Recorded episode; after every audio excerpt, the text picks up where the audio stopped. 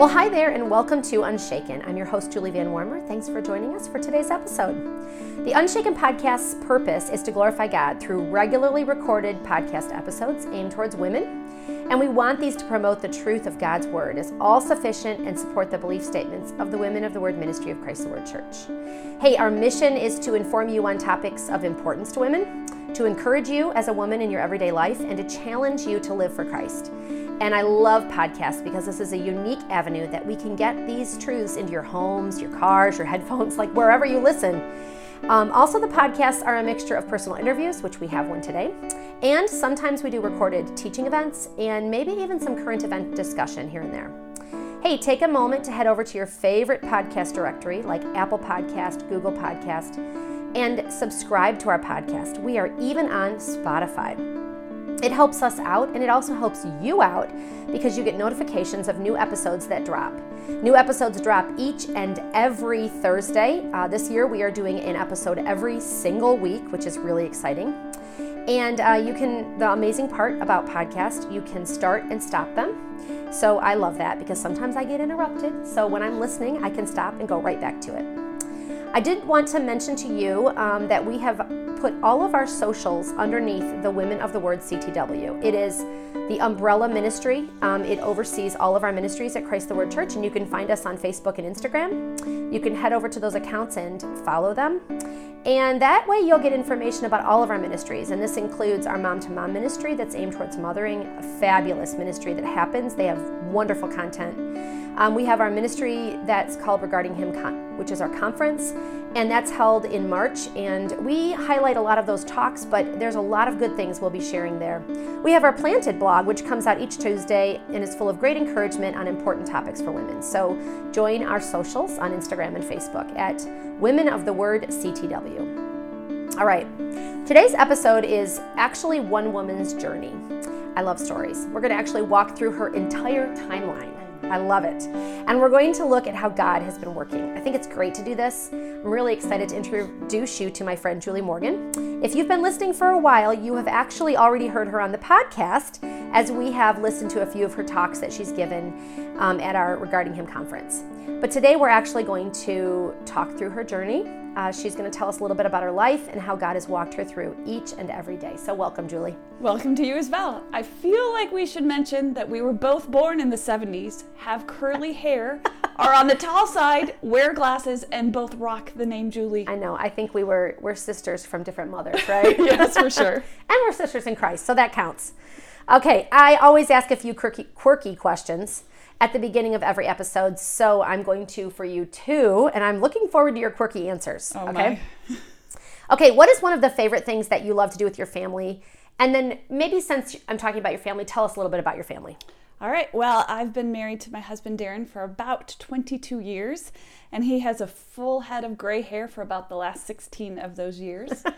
I relate. I can relate. You can. I, however, have very no, little. None. I don't understand this. I, okay. It's very weird. I have five living children ranging in the age from eight to seventeen, three girls and two boys, plus one beautiful daughter in heaven. Mm. My oldest daughter always hates when I ask her for her favorite because she says it's too much pressure to say just one thing. I, I relate to that too. She just can't handle it. So I say, okay, tell me some of your favorites. Okay. So I'll give you some of my favorites from fall. Hiking in the woods, especially in northern Michigan. That's my happy place. Apple picking, hot cocoa drinking, and curling up by the fire in our family room to watch a movie with my oh. family. I'm going to join your family. Nice. I, I like those things a lot. Yeah. Okay, so today we're actually going to walk through your journey, Julie, sort of like we're walking alongside of you on your timeline of your life. Now, recently my son had to make a timeline of his entire life, his whole ten years, uh, for a school assignment. He made me laugh because he said, I don't remember everything in my life. I mean, I don't even have ten major events. I, I'm not even sure what I know a major event is, he said. Um, but once we began putting it on paper, it was actually easy to realize what the major events were. He had to put some on that were in the world, um, which was a great conversation. And he had to put some on specifically for his life. So Julie, we're going to kind of make a timeline. And you're a little older than ten. Yes. So it's going to have a few more events. So let's go all the way back, Julie, to your childhood, where you grew up, who you lived with, how you lived your life until you graduated from high school. Yes, I have more than ten events. Well, I grew up in the northwest suburbs of Detroit, and I lived with my mom and my dad and my older brother and my lovely dog, Cujo. My parents were both very hard workers and tried to raise us to be good people. They expected my brother and I to get good grades, be involved in extracurricular activities, and do chores around the house. My dad even got us a vacuum cleaner one Christmas so that we could clean the cars easier. Oh. A present my brother and I both were convinced was going to be an Atari, so I'm oh. clearly dating myself now. Oh, yeah. But man, we were so disappointed to find out that our beloved Atari was actually a portable vacuum cleaner. Oh, my, my dad laughed his head off about oh, my. that one. Uh, I guess that's a good example that we should not, you know, be too expectant of our gifts, like try yes. to figure them out, right? It was. It was funny. He did buy us an Apple two E oh, the next year, so we nice. were the first people in our neighborhood to have one. Okay, you were, he was redeemed. He then. was redeemed. So there you go. But during my growing up years, I really thought my dad could fix anything. He was often working on some project around the house and has an amazing amount of tools um, in his basement shop room. My mom also was doing projects around the house. She reupholstered a sofa and chairs that she picked out of the trash, much to my brother and I's utter embarrassment. Oh, my. We were so embarrassed. But humorously, I had those chairs in my first apartment when I graduated from college. So oh. she did a great job reupholstering them. All right, good. When I was in high school, my brother and I desperately, desperately wanted a dog. And we hadn't been able to have one because my brother had horrible allergies as a child. My dad, also massive dog lover, but my mom, not so much. I'm not a dog lover. Oh, but I'm sorry to all the so listeners cute. who are. My mom really did believe in hard work and working towards a goal okay. and that it was a good life lesson.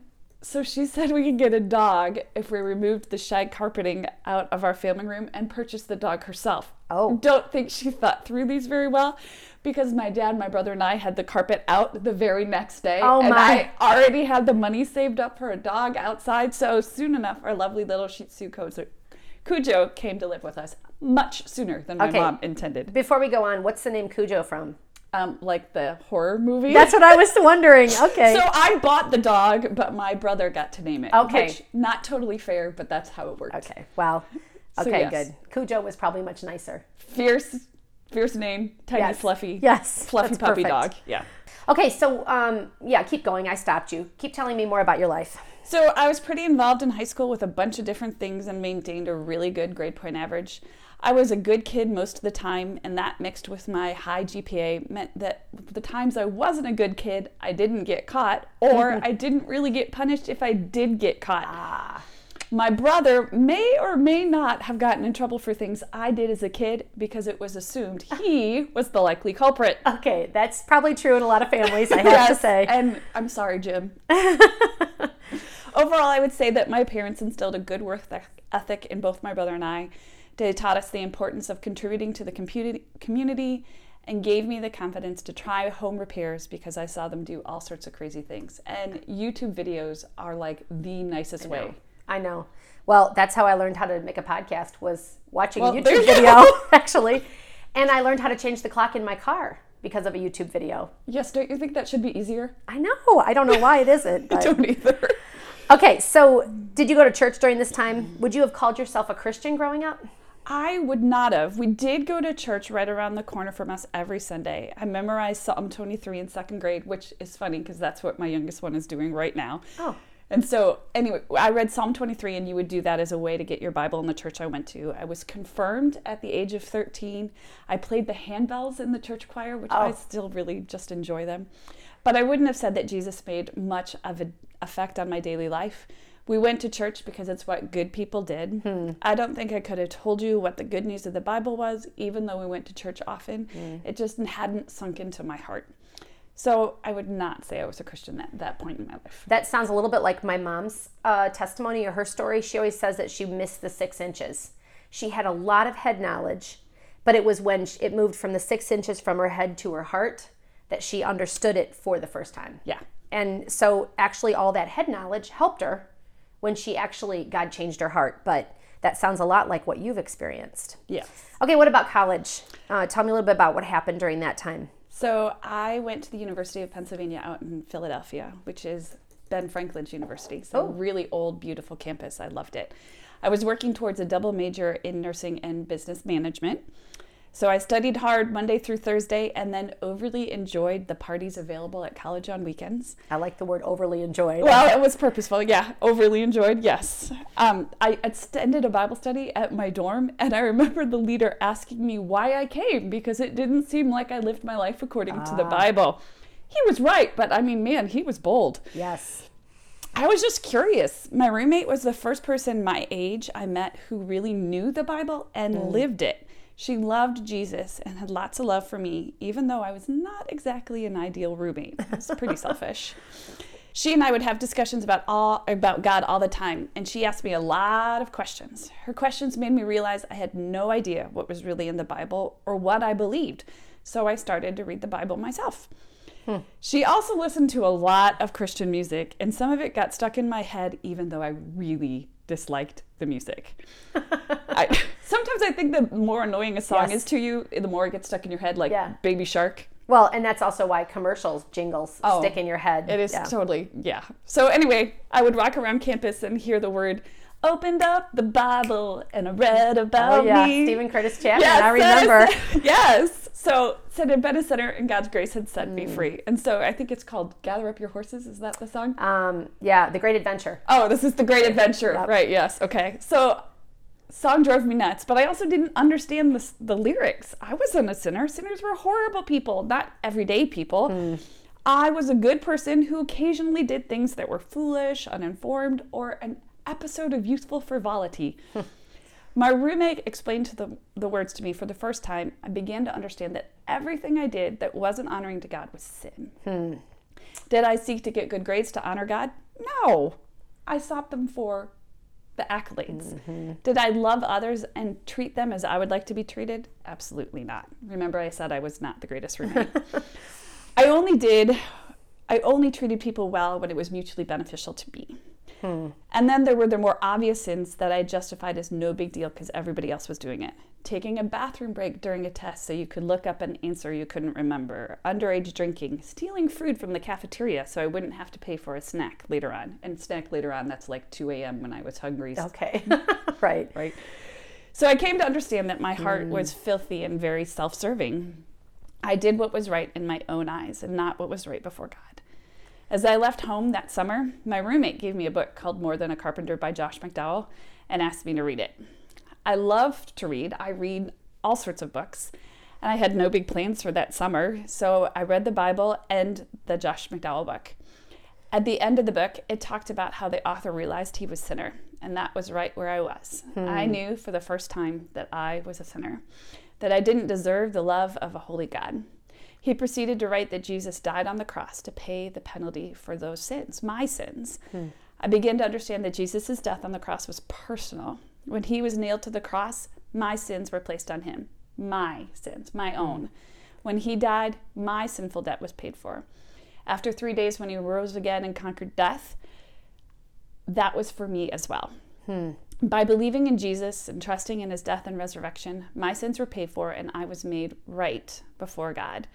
I would have my di- dirty, sinful heart made new. My eyes were open to the truth, and that summer I put my trust in the Lord. Wow. And my life, man, immediately changed. I bet. Immediately. I broke up with my boyfriend, which, by the way, flew out from California to see me, and I broke up with him. Oh, yeah. Ouch. ouch. Yeah. yeah. Mm-hmm. That was interesting. I stopped drinking. I read the Bible and prayed. I s- stopped swearing as much. I had joy and love that I had never knew before. I became actively involved in a campus ministry and attempted, attended a couple of Bible studies. My new roommates, all of who were non-Christians, thought I went nuts, but we still had a good year together. I look back now and see how God was working in my life even be- before I was seeking them. I know now that during that time, my faithful aunt had been praying for me. She prayed specifically that God would give me a Christian roommate that would share the good news for me. God was faithful to her prayers and worked miracles of spiritual renewal in my heart, which I think she doubted would ever happen. Mm. But I praise God for the blessings that she has been and continues to be in my life because she's still a faithful part of my life. Okay, so Julie, a couple things about what you just shared with me. I love the story about your roommate's faithful persistence. Yes. I love that. You know, we have friends in our lives, all of us do, that are non-believers. And your roommate didn't become, didn't sound like she became disgusted with you or irritated with you. She just talked to you. Yes. I love that. That's a great lesson. And I love the prayers of your aunt. I yeah, she prayed for me for years. I remember calling her and telling her that I had become a Christian, and it was a beautiful phone call. I'm sure it was, because when you're praying for an unsaved loved one, you can't see the things God's doing to draw them to himself. You know, like, what's John Piper's quote?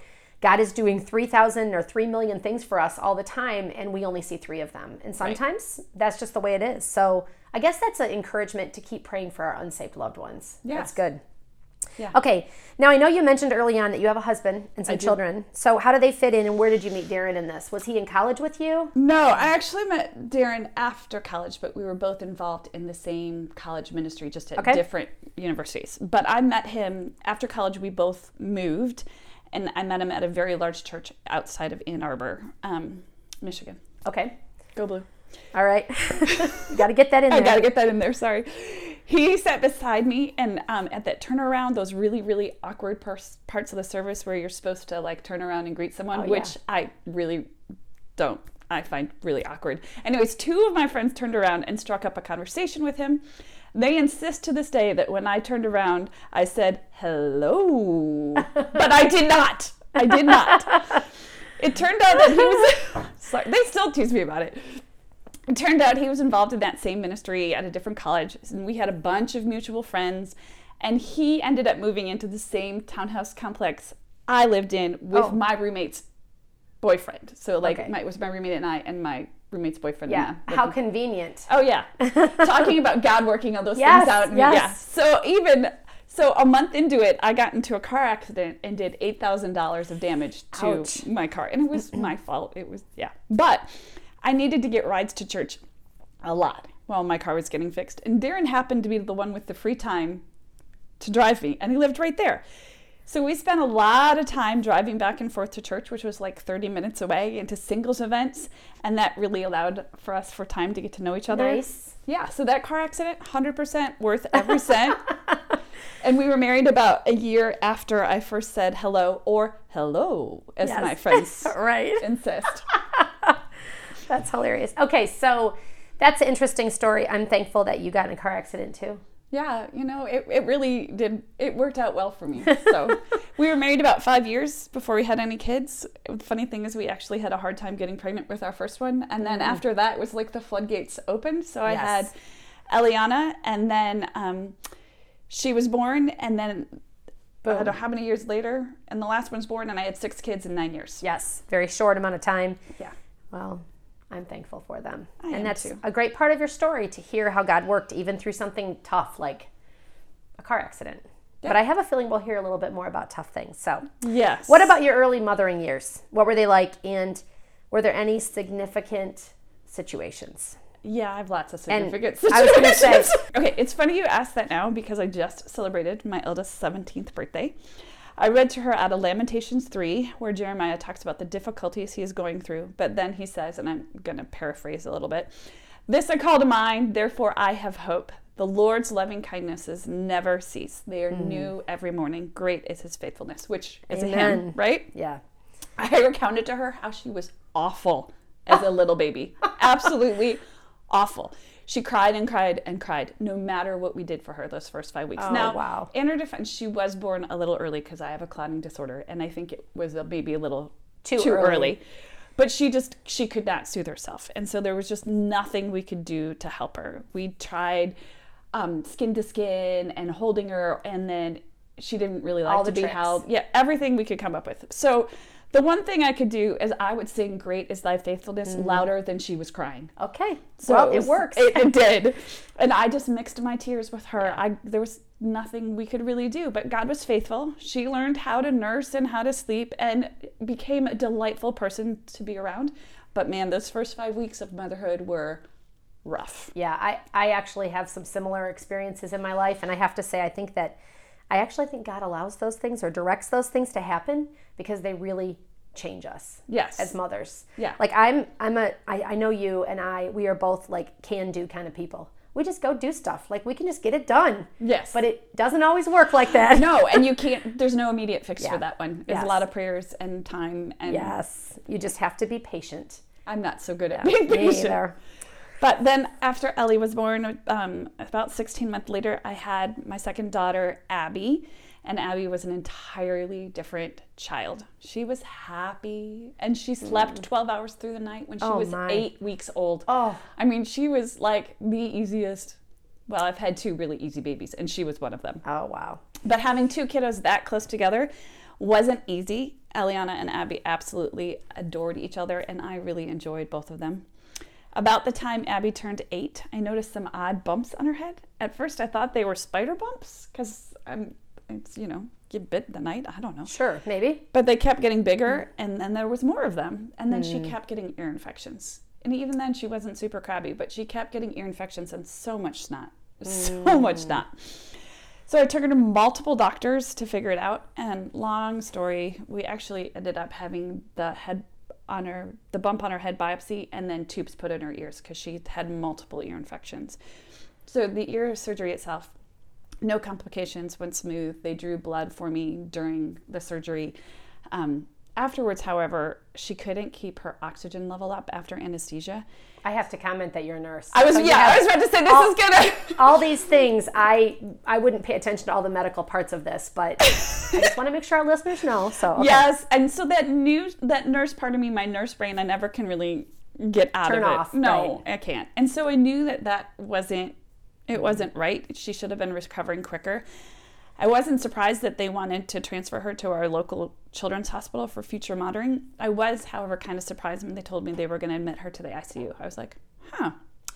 I think at that moment, God mm. was preparing me for the news that was about to come. When our pediatrician walked in, oh man, I can just see this one. Our pediatrician walked into the I C U on her day um, off, because I know her schedule and she always had this. Sure. I knew that something was wrong. Like, mm. your pediatrician doesn't come no. in to see you at the hospital. Like, I just knew it was wrong. She told me the results of the head biopsy were back, and my sweet little nine-month-old baby couldn't recover from anesthesia because she had cancer. Oh.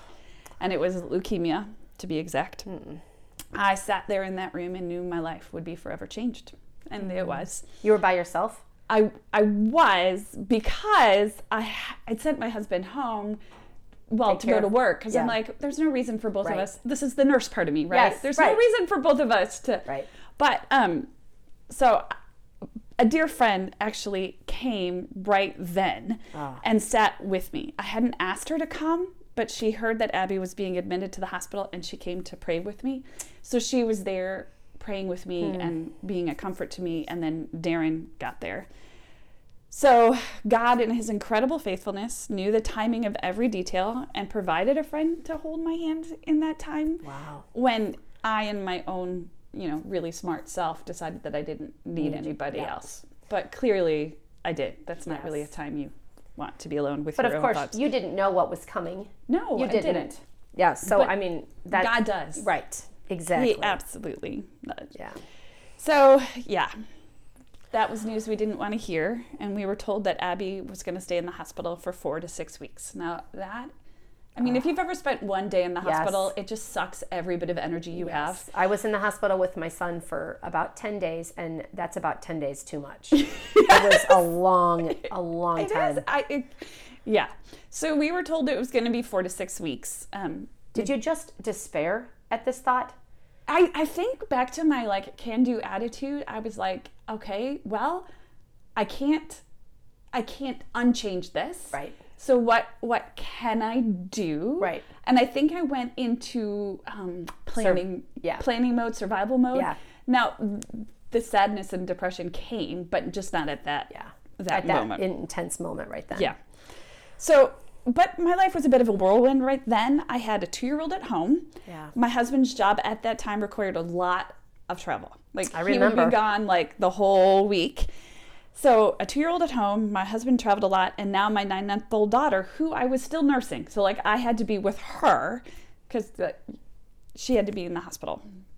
Right. So it couldn't be at place, two places at once, and I had no idea how everything was going to be taken care of. But a sweet friend came to sit with Abby that night so she wouldn't be alone when I went home to pack a bag so I could stay with Abby at the hospital for those four to six weeks. She brought me a mug of hot cocoa and prayed with me, and I still have that cup of hot cocoa, actually. The mug. Not the mug. That's kind of crossing some lines, but okay. my, but my food safety husband would yes. not like the no. hot cocoa still. That would not be okay with him. No. But my friend and I cried together mm. that night, and her heart has been knit to mine forever because mm. she cared for me in a very, a very kind way that night. I love the practicality of that. Like just coming to the hospital uh, and praying with you. Yes. It doesn't seem like it's that amazing, but it sounds like it was a huge thing for you. No, and she stayed for a while because she stayed so that Abby would have someone yes. with to, her. But other people would just come and, and pray, pray and, and go. And go. Like, yeah. n- not stay very long.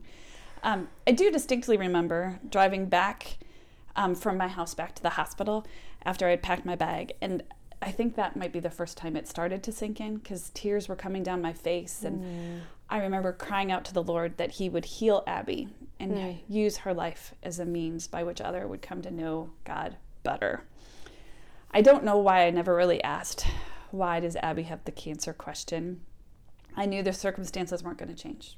I just, mm-hmm. I knew it. But my attitude about them was in my control. So the funny thing is, and I think you were actually a part of this, I don't remember, but earlier that month, we'd been given a challenge by the women's ministry at our church mm-hmm. to find one thing to praise God for every day and write it down in a place of prominence. Mm-hmm. I think it was called a monthly morsel, if yes. I remember right. Yes, it was. We were to seek to thank God for something daily. I know people who planned that had no idea what was going to happen in my life either, but God knew. He knew that I was going to go through this time in my life, in my life and provided that challenge ahead of time.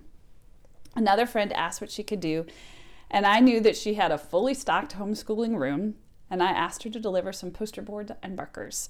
Shortly thereafter, the praise board was born.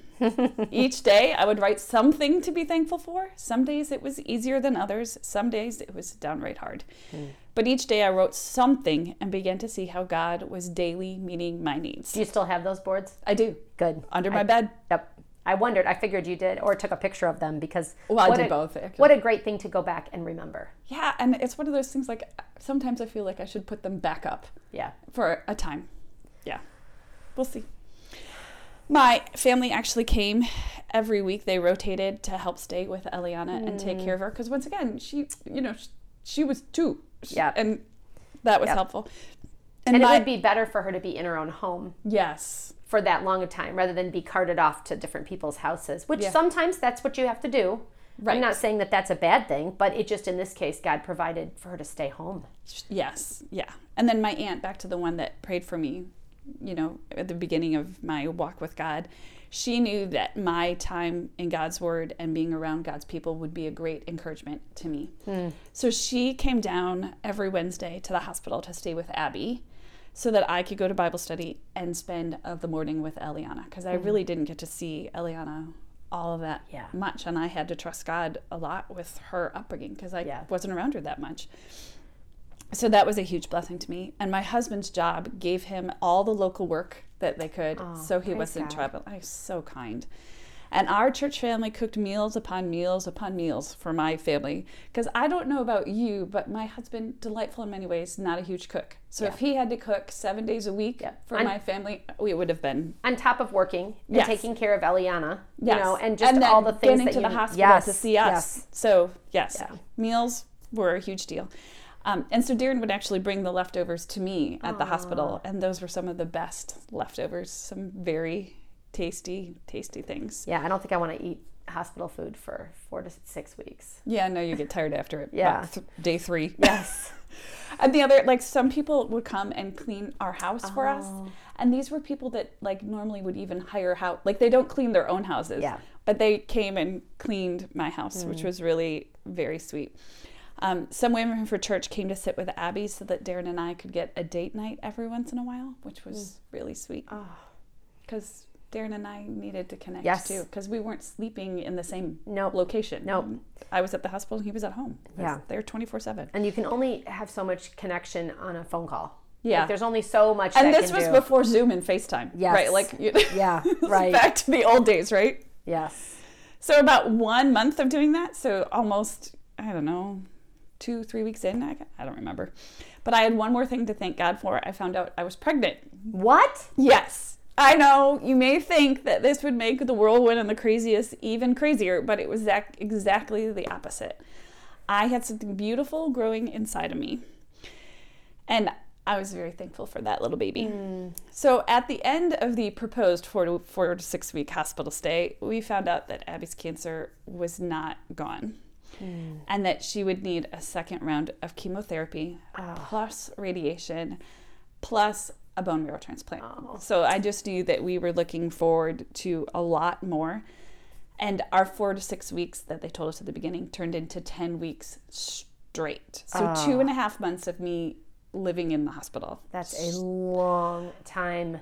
Yes. To say I was tired of being inside Toledo Children's Hospital is putting it mildly. Even if it was a great place. It, it was a great place. And still some of those nurses I'm in contact with, and they're great people, but um, yeah. And we're talking sixteen years later. Yeah. Yeah. It is. Isn't that weird? sixteen years. Yeah. So crazy. It was really hard. It was just long, long, long days. Yes. And when Abby went through radiation, she actually had to be transported by an ambulance to a next door nearby hospital, get intubated, go through anesthesia because oh. you have to lay still for radiation. Which and she's she a baby. Do, right. right. You can't ask a, she was one, almost one at that point in time. So she Jeez. went through that five days a week, and then she'd be home in the hospital. I called the hospital home. That's how, that's how wow. it was. No, that's yes. how it was. So she had to do that, and it was really, really hard. It was incredibly difficult watching her vomit all the time and have mm. G I distress from her chemo. It's hard to stay in the same hospital room for weeks upon weeks. The first day, we were allowed to go outside because she wasn't even allowed out of the hospital wing because her immune system was so, so de- deficient yeah. or depleted. I don't know. So we were wow. actually allowed to go outside. For, physically outside. Physically outside. Like just out in the front of the hospital. There's yeah. like this little grassy area. We were allowed to go out there, and it was cold. But man, it was the first time she'd had sun on her face oh. in almost two months. And it was just such a sweet blessing, and we had Eliana with us, so it was our little family outside. And I'm sure all the people driving by had no, no idea. idea. But it was just that slight bit of normalcy, going outside with your babies, right? Right. So God was continuing to teach me in all these difficult times to focus on Him mm-hmm. and the beauty and the goodness in the little things all around me. I read and repeated to myself very frequently Psalm sixty-three, which says, "Because thy loving kindness is better than life, hmm. my lips will praise thee. For you have been my help, and in the shadow of your wings, under God's care, hmm. I will sing for joy." What a great verse to cling to. Yes. We I often bring up that every guest I have, I ask them, what are the... Um, What are the nuggets, the truth nuggets you hold on to? And this sounds like your truth nugget. I have a few, yeah. but that is certainly one of them, that in God's care, yes. we can find joy. Yeah. It's not saying that things are easy, but there right. are things to be joyful sure. about. Right. And God's hand was definitely upholding me. He was meeting each and every need in the moment, not mm. necessarily ahead, so I could say, oh, look, it's all taken care of. But like in the moment, it was always met and taken care of. If I looked too far into the future, it was way easy to get overwhelmed. I had a two-year-old. I had right. a baby at the hospital that I had sick. no idea what was going to go on, who was very sick. And, oh, yeah, I was pregnant. So, yes. like, I... It wow. was, if I looked ahead, it was easy to get overwhelmed. But God was holding me in the safe comfort of His wings. And that place, with Him in complete control of every very crazy circumstance, I could find things to mm. be joyful about. So... Just a side note, Abigail actually means a father's joy, and she was so aptly named, mm. which, yeah, she almost was a Rebecca, which is, I tease you about, but I she know. ended up being an Abigail, and yeah. that was God's perfect plan, too. Yeah. Through ninety percent of her chemo treatments, her radiation, her bone marrow transplant, and months and months and months in her hospital, she maintained a smile and a cheerful disposition. I had multiple people actually said she was the Walmart greeter of the hospital wing, because she would stand in the door in her little Johnny Jump Up jumper and wave to people and Aww. smile and greet them. She was just She was wow. well-loved by many, many people. I actually have a Christmas picture taken just before she was diagnosed. So she had cancer. She had all the bumps on her head. The snotty nose was actually part of her cancer thing, okay. not really an ear infection. Um, and we just didn't know she had cancer. So she is sick in this picture. And she had a very huge, sick. very sick, huge smile on her face. Aww. Her sister, on the other hand, completely healthy, had had one of those, like, I'm two and I need a nap yep. and a snack. Yep, I But know she it. was super crabby and fussy. So in the picture, like, Ellie, you can see, like, little streams of where the tears, tears were, were. And, like, not as red. Nose is red, yes. And Abby's like, dee-dee-dee. Oh. Yeah. So oh. the Christmas card reminds me that in Christ, we yeah. can learn to be content whatever our circumstances. Yeah. yeah. So, you know. Wow. Quite the story. Yes. So far. It, well, yes, because as you know, it, it gets a little bit crazier. Yes. So about um, when Abby turned almost one, we had a brief two weeks at home. So after ten weeks in the hospital, two weeks at home, and then we had to go up to Ann Arbor for her to get a bone marrow transplant, which I'm super thankful that Ann Arbor is only forty-five minutes from, from where, where we, we live. From yeah. where we live. So that was, it was convenient to be that close. Um, I wasn't sure, you know, they tell you it's going to be six weeks, but I just experienced four to six weeks turning into ten right. weeks. So I wasn't really sure if six weeks was going to be six weeks for that bone marrow or if we were going to be there for a while. But which is good that you knew that. Because yes. it, in my list-making world, I like to have things structured. So it's very easy to get caught in someone giving you a time frame. But and God gave you the ability to see this may be longer. Yes. Or it may look different. Yes, that's true. That's it, and it as always, things always looks different yeah, than we yeah. plan. I mean, I think it should be a yearly practice where you look through your planner and right. be like, "Oh, well, that none of that happened." That's right, like exactly. twenty twenty. No, yeah, well, yeah, that that's happened. True. Yep. So, I was really thankful that um, God answered our prayers, and Abby actually had a ten out of ten bone marrow match, and it was from wow. cord blood from a baby in Grand Rapids, Michigan, where we wow. used to live too. So I love Grand Rapids even more now. So, but those two weeks that we got at home, they were just lovely. I was out of that first trimester of pregnancy where oh, you good. feel a little pukey. So I was in that beautiful second trimester where you feel good.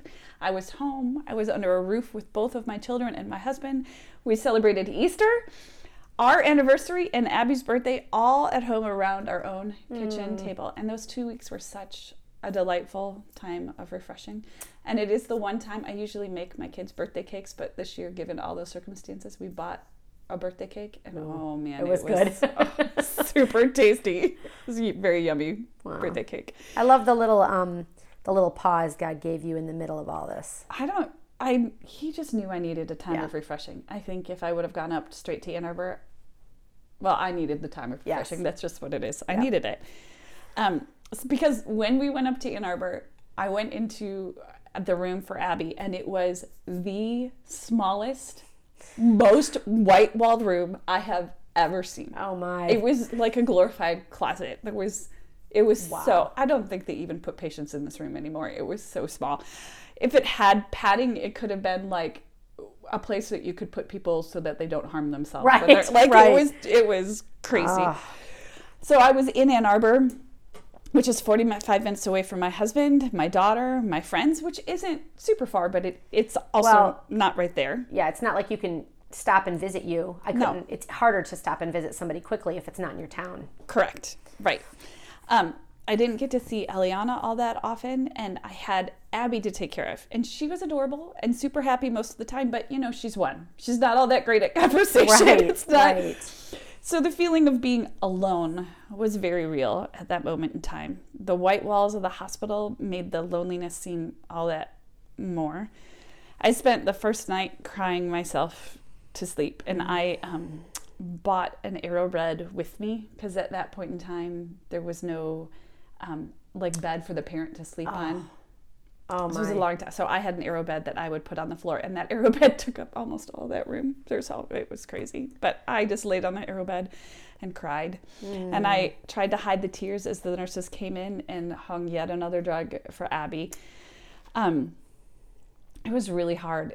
And I'm pretty sure the nurses knew what was Absolutely. Going on. But yeah. They were gracious and let me have my moment. I knew that I couldn't spend the next month just wallowing and being sad all the time. I had a little girl fighting for survival. I had another little girl, well, I didn't know she was a girl, but I had another little baby growing inside of me, and another little girl at home who needed to see her mama. So God, once again, had prepared me for exactly what I needed ahead of time. The time at Toledo Hospital had actually prepared me. I knew that surviving the time would require me to seek out things to be joyful mm-hmm. about. It would require me to seek the Lord for my mm. needs. It would require me to rest in the shadow of his almighty wings.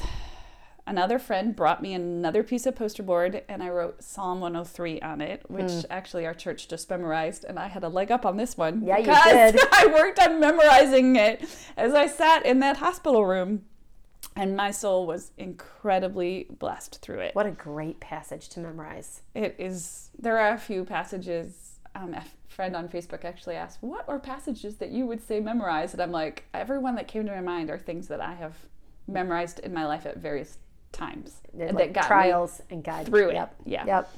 But Psalm one oh three says, bless the Lord, O my soul, and all that is within me. Bless his holy name. Bless the Lord, O my soul, and forget none of his benefits. Mm. Who pardons all your iniquities, who heals all your diseases, who redeems your life from the pit, who crowns you with loving kindness and compassion, who satisfies your years with good things. I'm mouthing the words over here because I, guess, you know, I memorized it too. So yeah, and so did my kids, which yeah. is really cute. Yep.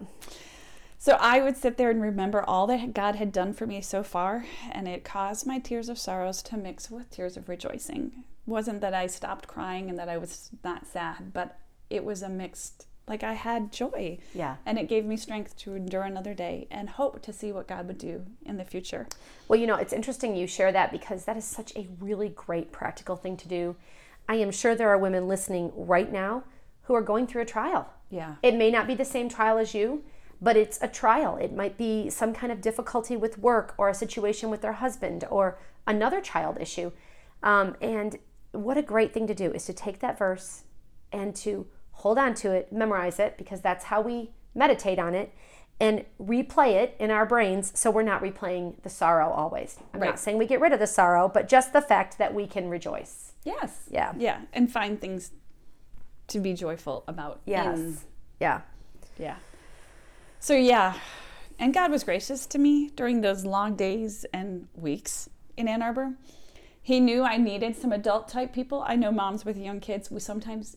You just need adult-type people yes. to talk to. Um, and so every week, some people came to visit me. And don't underestimate the importance of being present in the lives of other believers. I think twenty twenty taught us that a little yes. bit as well. Like, we need people. Yeah, We, we, we do. really, really do. People would come to visit me and literally prayed me through some long and tiring days. Hmm. Which was... Praise God. Yes. Something. And I remember some people were just super goofy, and laughter is yeah. a good it is a good thing. And so even the ability to come and put right. a smile on my face was yes. a good thing. And some friends of our family gave Darren and Eliana a place to stay. So on the weekend, they would come, and they were like tw- I don't know, twenty minutes outside of Ann Arbor, and so that they could come to the hospital and then go back and stay the night there. And they had a crib from their kids. And so like it was just, they were very... very kind, and it was mm. a huge blessing to us. I know, I love to hear all these little pieces because it shows God's sovereignty in hand in all of this. Yes. All of this. Like he he orchestrated all these things for you and provided for you all the way along. Yes. That almost and brings me to tears thinking about it, honestly. There, so. Yes. And it was like, I think as your kids get older, you see it more, but at this point I saw it like the ability to have your family together. Yeah. It's just... sweet, which makes me think about heaven when yeah. God's family is together. Yes, like amen. How amazing that will be. So when Darren, and, when Darren and Eliana were able to come, I was able to have my family together, and that was a blessing to me. And our pastor from our church would come at least once a week, and they would pray for us. And um, one of them was really good at getting a smile out of Abby, which aww. Wasn't super hard, but it was just fun to see them interact with each other. And one friend prayed that I would feel the presence of the Lord as I never had, and that I would have an intimacy with him as I never before experienced. And I did. And God mm. faithfully answered her prayers. So Abby got her bone marrow transplant, which I thought was this big thing. And seriously, it's like thirty minutes and it's really? like an I V injection. It was, even as a nurse, I didn't understand how, like, it's not even surgery. I'm, oh. Wow. I would not have known that ever. I had imagined it would have been like a six hour long yeah. process with lots of special doctors and no. Nope. Nope. Lots of like double checking to make sure you're doing sure. the right thing, but well, it's that's good. It was way less imagining like drama, way less right. drama. So after Abby got her transplant, she developed a really nasty complication from the chemotherapy called V S D. Mm. And her belly looked nine months pregnant. Like, she oh. had this huge belly. And it was pushing on her diaphragm, which is that muscle that helps you breathe, right? Yeah. And so it was making it really, really hard to help her breathe. And she ended up in the I C U needing continuous high-flow oxygen. And every day the doctors would come in and talk about her needing to be intubated. And, like, I am an I C U nurse. That's, like, my background. And so this was my world. Realm. Yeah. And so it was... It was kind of a mixed blessing for me because in some ways, like, I knew too much about yes. what was going on and the complications, but I also felt very comfortable there. Yeah. Because because I, I that right. world I knew. But Abby was very sick, and this is really the time that she stopped smiling. Mm-hmm. Um, she just laid on limp in your arms, and her I V pole had so many I Vs running at it on the same time. It took two people to get her out of the crib. Now, remember, she's like one years old. Like, yeah. a tiny, it took two people to get her out of the right. crib. Right, thirty pounds or something. Oh, she was not even, even that. She yeah. was, yeah, she was tiny. So in the world of nursing, it was a one-on-one. So one nurse took care of just her. That's how sick mm. she was. Like, that nurse didn't have time to care for anybody else. Anybody else. And she was so, so busy. But that's where it was an odd blessing for me, because Darren came um, to stay at the Ronald McDonald House, and for the first time in months, I actually felt comfortable enough because oh. because it was a one-on-one. Yeah. Like, somebody was watching her all the time, that I could go and sleep at the Ronald McDonald House with my husband. And outside of those two weeks, I hadn't slept in my same, same bed, bed with my husband for wow. a really long time. Wow. And I remember it rained that night, and I hadn't heard rain. Oh. It, cause, and so I opened the window and just listened to the rain. Because when you're in the hospital, you can't like, hear anything. You don't know anything outside no, it. No you windows. You hear the fans and the I Vs beeping and yeah. the monitors. Like, and so yeah. it was this the delightful sound of, of rain. rain. Um, but it was hard because we knew that if Abby's bone marrow didn't start to kick in and if her abdomen didn't go down, she wasn't going to live. Like, you don't end up in the I C U as a one-on-one if you're healthy, right? Right. It was a real... Right. She's severely sick, little yeah, girl. Yeah, and it was scary. Darren and I prayed um, that Abby would get this experimental drug, um, which the doctor said was her chance at survival. The doctor actually said it was unlikely to be approved by the hospital and board quickly enough for Abby to get it. Wow. Like, he's like, don't get your hopes up. We sat down and we prayed, and we asked other people to pray, and we went for dinner at the Ronald McDonald House, which they had some amazing meals. I just... Well, that's a surprise blessing then. Well, it was because some of the restaurants in Ann Arbor, which is like a oh. foodie town, yes. would provide meals for the Ronald McDonald. Oh. Like Zingerman's Roadhouse did one. Oh. Yeah. So I don't yeah. remember what we were eating that night, but it was in dinner, and we got a phone call, and it was the hospital board. Had They'd worked over for Abby, and they gotten the drug approved. And I think, wow. yeah. Yay, praise yeah, God. Praise God. So Darren, like, literally left his dinner, like this beautiful dinner. I think it was from Zingerman's that night. And um, we, like, rushed across the street to the hospital. And Abby got the drug, like, two hours later. Like, it wow. was it was fast. Um, and the next day, Abby was a whole new baby. Her wow. belly had gone down. Oh, wow. She smiled again. Um, her bone marrow started to work. And life was on a definite upswing, right? God had graciously answered our prayers in a really dark hour. Mm. And two weeks later, we actually went home. Wow. Praise I, God. I know. And I thought um, it was Memorial Day weekend that we went home. And she had all these like medical things, and I don't think, if I wasn't a nurse, I don't think they would have let me go home. Ah. Because there was all these things that needed to happen, and they're like, oh, you know how to do it. Just right, go. Right, Just go right. home. And I right. was happy to go. Yeah. But if I thought I was busy with two kids under two, this was even busier. Yes. So I had two kids under two, and I was pregnant, and I didn't make it to many of my um, well visits. But no, I can see why. I, just, I just didn't. I had to take Abby up to Ann Arbor for follow-up visits sure. every week. And she had tons of medicine that I had to give her, and she didn't like them. Ah. I was taking care of Eliana again, which I really hadn't spent a lot of time with her. Right, right. So there was like that adjustment period sure, again. Sure, sure. So one day I was giving Abby a bath, and I noticed a head bump again. And I thought, oh, no. And I said to myself, okay, it's just a bump. But I knew that it was there, and I knew what it meant.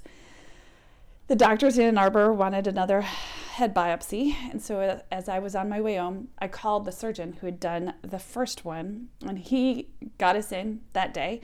Nice. And he, yeah, which, you know, it's hard to get into it a is. surgeon that it day. Is. He looked at the, the bump and thought, oh, that's a little bit deeper, because he's a plastic surgeon. I, I want you to go see a neuro, neurosurgeon. Okay. So, and then that neurosurgeon saw us the same day. So, you are kidding. Yeah. Two. Because usually it's like three, six months out. Right. And they were talking about two specialists with less wow. than an hour notice. And that is truly God's hand at work. Yes. And them just being very gracious to me. Yes. So two days later, we're back at the hospital where she had a biopsy under general anesthesia. And then the waiting started, because you have to wait for results, right? Sure. Yeah. The doctors had told me that it could be anything, that the bump was not the same as the ones, and not to jump to conclusions, which is so easy to do, right? But yes. just to not You jump. Didn't Google. No Googling no. on this I, one. No, and I I have you given other people that just, just don't go on Google. Yes, right. Not that you can't look for information, but sometimes you can get caught up on it. Yes. And I thought back onto Psalm one oh three, mm. that God is compassionate and loving. And later that week, I was driving up to Ann Arbor, um, and my cell phone rang. It was Abby's oncologist telling me that her cancer was back. Oh. And my heart absolutely sank. I went into the hospital um, to meet with the doctor, and they could tell us um, not much. That because her bone marrow was so fresh, they couldn't really do anything, because it would kill off her bone marrow, and you can't live without your bone marrow. Right. So they could do a little bit of chemotherapy, but they couldn't do anything really strong, and they said oh. it wasn't it wasn't looking good. I called my husband to meet me up in Ann Arbor, and we laid together holding each other in this bed, and Abby had to get a, a blood transfusion, and we just cried, and it was it was a rough day. I knew then she wouldn't live.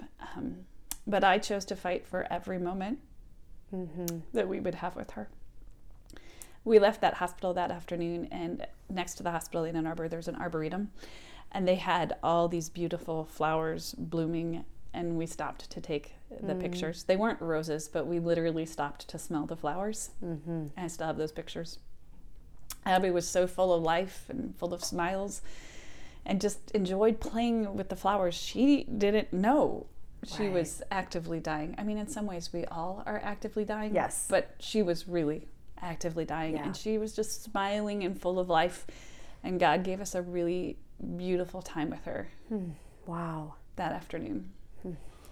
And so for the next month, I spent much of my time back in the hospital, in the same room as the first ten weeks. The day I walked back into that room, I just cried. Hmm. A dear friend of mine who was also a cancer mom knew how hard it was to walk back into that room, and just gave me a huge hug. There's something very real about walking back into a, a room that was yeah. really hard. Yes. And her giving me a hug was just like God wrapping his arms around me through another woman. Mm. Mm. He was comforting me through an older mom who got it. Yeah. I don't remember if she said anything, or I don't, I really don't remember if she said anything, or if she just didn't say anything and gave me a word, and she gave me a hug, and we just cried. Mm. So that month, Abby went through more chemo and more radiation, and eventually the doctors came in and told me there was nothing more they could do. It was oh. a funny little story. Abby was playing with my husband's wallet at the time and kept handing the doctor money. Oh, jeez. And we made some joke. This is about, like, if we keep paying you, will you give us the right, difference? Right. Well, there's nice to have some humor, I guess. You I, you, you have to laugh, laugh at some things. At some things. But there were a lot of tears. We had exhausted every experimental drug, every regimen, everything modern medicine could do. And Abby, cancer kept coming back, hmm. stronger and faster. So we decided um, to take Abby home on hospice. Wow. Yeah. Wow. It was hard. And, you know, I'm sure you knew, like, I prayed for her healing. Of course. And anyone would pray for your child's healing. Right. And Darren prayed, and our church prayed, and everybody prayed, and yet she was dying. Yeah. So Darren and I um, decided to take her to church on Sunday because we'd not been able to worship together as a family since her diagnosis. Okay, so, so that's how long? Um, like six and a half months. Yeah, that's a long time. And we hadn't been together in church, and that was really important to us. And so yeah. we, I mean, Abby was in a, um, what are those things called? Strollers. Sorry, yeah. my, the word just totally went out of my brain. She sat in the stroller the whole time, but we were there together, and we yep. sang hymns of thankfulness. We were prayed for, we were encouraged, and I knew that Abby wasn't likely going to live long, um, and actually the next day Abby went to heaven right after mm. that Sunday. She left her body of death, and she's now dancing in the presence Amen. Of the Lord, free from cancer and free from pain. Amen. Yeah, I just um I think this is particularly hard because I just had a friend whose child died of cancer too. Um, I'm sorry. And so it just, I think maybe you needed to go back to the beginning and issue a tissue warning. I know, I should have. We needed tissues in our little yes, studio here. I, I don't know what I'm doing. All uh, right, well, all right, hold on. uh, okay, so, yeah, um, the night, the day that Abby died, I cleaned her up, you know, performing the postmortem care that I'd done so many times as a nurse. And I did that for my daughter. Mm. And I carried her out of the house um, to the end of the car, cause, end of the driveway, because the funeral director had come. Mm. And he brought a bright red sports car. Really? Yes. And I loved it. I don't know. I, this is one of those things. This like, is what he brought to take her? Yes. Okay. And this is like, other people would be like, why did you bring that thing? And for me, I'm like, man, she gets to ride out in a fun right. car. Right. You know, Elijah That's got true. His chariot. She right. got a, a red G T O. Okay, so well. You go. Everybody has their thing, right? But and that um, a friend of mine who is pregnant, very pregnant, just like me, we were due at the exact same time. And she met me at the end of the driveway and um, held Abby with me. So you have two pregnant women holding a baby at the end of the driveway. And again, people were driving past and had no... Going to the grocery store. Yep. Dropping off their stuff at the post office. No idea. Yeah. And I guess you just don't know what other is going on in other people's yeah. lives, and treat people kindly. So yep. um, we cried and held each other, and then we put Abby in the red G T O, and um, yeah. Um, it was hard. My husband and I dealt very differently with the grief and pain. I cried a lot, and um, and he he spent months in grieving. It's just mm. different. Yep, and it's okay. People it grieve differently. It is, and that's another time to be gracious with people. Um, God did remind me of something I had heard a long time ago at the church Darren and I actually met with, met at, and Elizabeth Elliott. I had seen her speak there.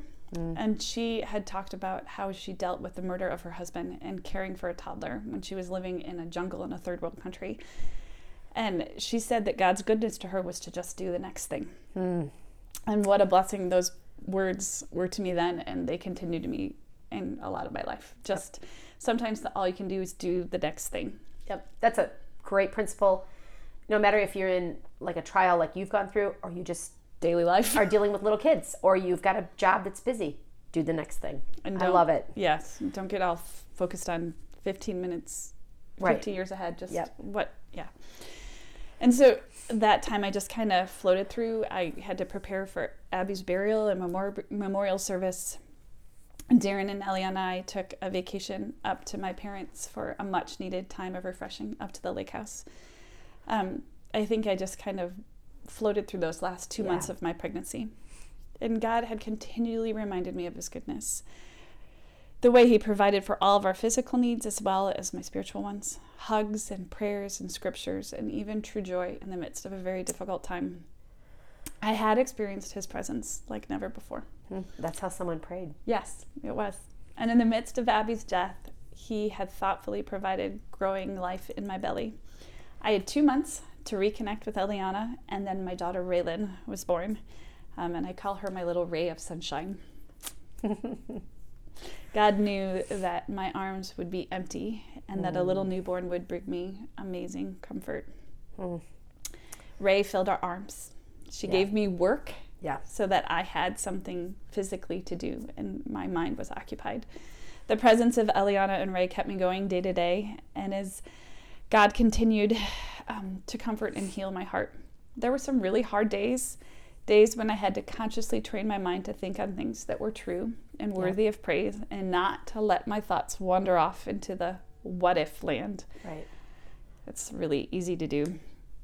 I had to remind myself over and over again that Ray was exhibiting none of Abby's symptoms. Yeah, I can see how that would be so... Oh, that was make, hard. That would just drive you to fear. It was really... like Because you yeah. knew that it could... I mean, you knew what was coming, could come. Well, and Abby started with an ear infection. Yeah. Like how many kids That's get just it? normal. And, right. And I was thankful that my pediatrician got that. Like, she had taken care of Abby yeah. as well. And so when I went for my nine-month visit with Ray, that was when Abby was diagnosed. Right. And so when I walked out of the healthy nine-month visit with a healthy baby, she knew that that visit was really right. hard Yes. for me. Yes. It was, it was really... Probably it was a, I'm guessing it was a mix of emotions, because it was a reminder of what had happened, but also joy that your child, Raelynn, was fine. Yes. Yeah, so that's exactly. Weird. That's weird to have mixed I emotions. Think there's a lot of mixed emotions and a yeah. lot of things. Yes. yes. It, yeah. it was, yeah. And the day that um, Ray was officially older than Abby was also mm. a hard day, or the day that she outgrew all the clothes Abby would ever where mm. I had to remind myself many times that to wish Abby back here with me was the desire for her to be back into the world of sin and pain, and to wish her out of the glory and beauty mm. and joy that she was experiencing. experiencing. Yep.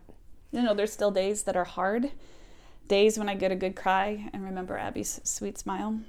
I remind myself of God's goodness through those circumstances, the close fellowship I had with the Lord, and the many answered prayers I saw during that time. Mm. God healed her. Not in the way I intended, but in a much better and eternal way. Wow, what a what a story. Wow, that's just, I don't even know how to start or what to even say, Julie. That's crazy. It is, God was really yeah. faithful. And I, it's given yeah. me a lot of compassion and understanding for what what people go through. Yeah, one of the things that I heard you talk often about is how you might have had this severely big, I would call it a tragedy, happening right in front of you, and people were doing normal life around yeah. you.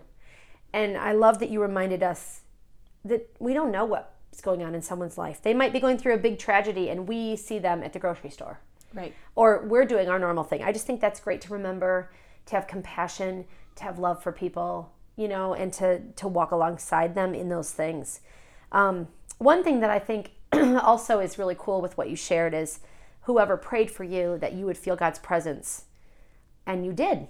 Yeah. God answered that prayer for that person, and you felt it even stronger. God is always with us um, if we're a believer. He knows the trials we're going through. He He's sovereign over those situations. And he is always faithful to us, even when we are not faithful to him. Yes. So where have you seen God? This is almost a dumb question after you just told me that story. But where do you see God being faithful to you in your life? Oh, so yeah.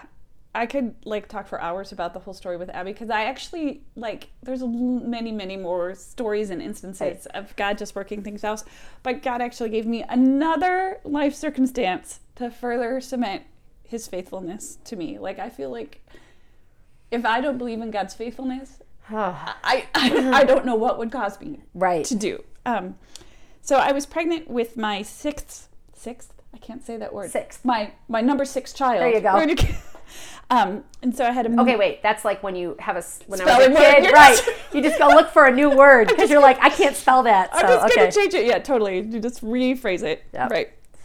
So I was pregnant with my number six child, um, and I was in my second semester, trimester, semester? Man, I've now got we're into school, school again. Right? um, and I was had just finished up nursing my son Isaac a few months before, and I was in the shower and I felt a lump, and I thought, eh, it's just probably a clogged milk duct. Sure, no big deal. I let it go for a few days, and it didn't get any better, but I had like my well visit, prenatal visit, so I was at my O B, and she's like, ah, let's get an ultrasound to be sure. So I had an ultrasound, and I was slightly surprised when the doctor said, um, we want to do a biopsy. Oh, no. Yeah, so that was surprising, and in my mind, I'm thinking, oh, like needle biopsy, like we've done that in the I C U, like a tiny little needle, yeah. aspirate a little fluid, we're done. Yeah, yeah, no, that's not what a breast needle biopsy is. I, it's like a dentist drill noise, and it's numbing. Oh, it is oh. way.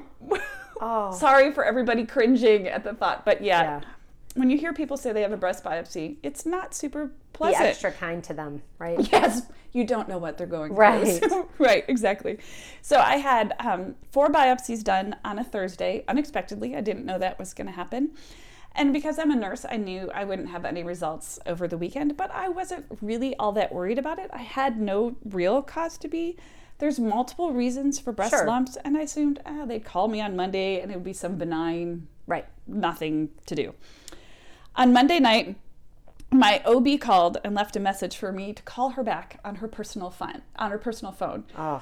So this is kind of like your pediatrician walking into the I C U on her day off. You know if they're like calling you at right. night and saying, call me back on my personal phone, that it's probably not, not good. Not what you want to hear. Um, so she told me that all four biopsies had come back positive for cancer. Wow. Yeah. So I'm pregnant with breast cancer. Um, to say oh my. my husband and I were shocked is putting it mildly. Hmm. I was twenty-seven weeks pregnant and had breast cancer. And once again, my life was in a whirlwind of doctor's appointments. And this time I was pregnant and I had four kids at home, eight and under. Oh my goodness. Yeah. Wow. So it's, I think they were eight, five, three. I don't remember. You can figure it out. It's one of those things. Regardless, that's a, a lot of children under eight to be caring for. That means you are busy all day when yes. you're doing that. Yes. And now and, you have to go to appointments. Yes. And all, yeah. And I I did not know how I was going to do it. I had no idea what the future held, but I did remember a few things. God got mm. me through everything with Abby. Like mm. every crazy circumstance there, he got me through it. And I knew that God promised in his word to work all things for my good. Amen. I had no idea how this was for my good, but I forced myself to repeat those words to myself over and over again, to black out the words of doubt and of fear. I thank God for the ways he had always been faithful to me in my past.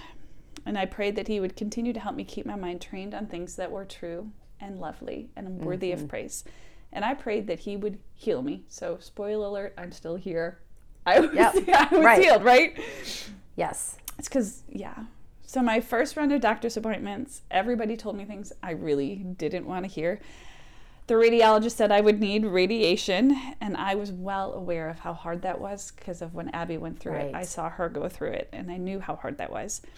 The surgeon sus- suggested a complete right mastectomy, so complete removal of my right breast, and to wow. do it while I was pregnant. Wow. Yeah. That's crazy. I've it's never a, heard of anything like this before. A major surgery while you're yes. pregnant. Yeah. And the oncologist said I would need to start chemotherapy two weeks after giving birth. Like, what else do you want to do right after having a baby oh. but start chemotherapy? Obviously, they couldn't do that when you were pregnant. They actually can. That's crazy. So the option was I could start chemotherapy while pregnant or do surgery. And I thought there would be less of a risk with the baby having a one-time surgery. surgery instead of chemotherapy. Okay. Well, that does make sense, but wow, that's but, crazy. But yeah, so when the mom's life, literally, when the mom's life is at risk, you got to do yep. something. Yep. And that does make sense, yeah. So, yeah. But because I was starting chemotherapy, I wasn't, they told me I wasn't going to be able to nurse my baby. And for some reason, that last one, um, not oh. being able to nurse my baby was the hardest one.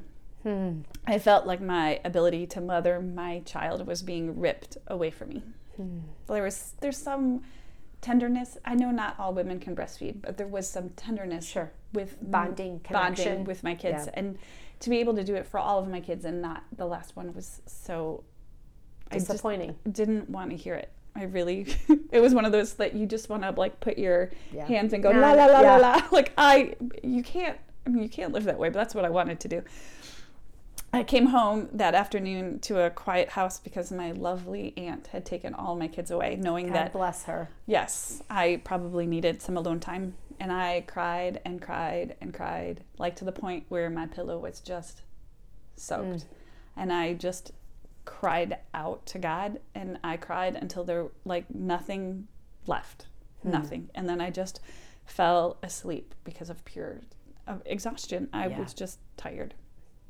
And when I woke up, I was reminded of Lamentations three again, mm. which is, you know, back to Eliana when she was born. Yep. God's compassions never fail. Amen. They're new every morning. He is faithful. Great yep. is his faithfulness. Amen. And maybe I started singing that in my own head louder than my own tears, like I yep. used to do with her. Um, God's mercies are new every morning.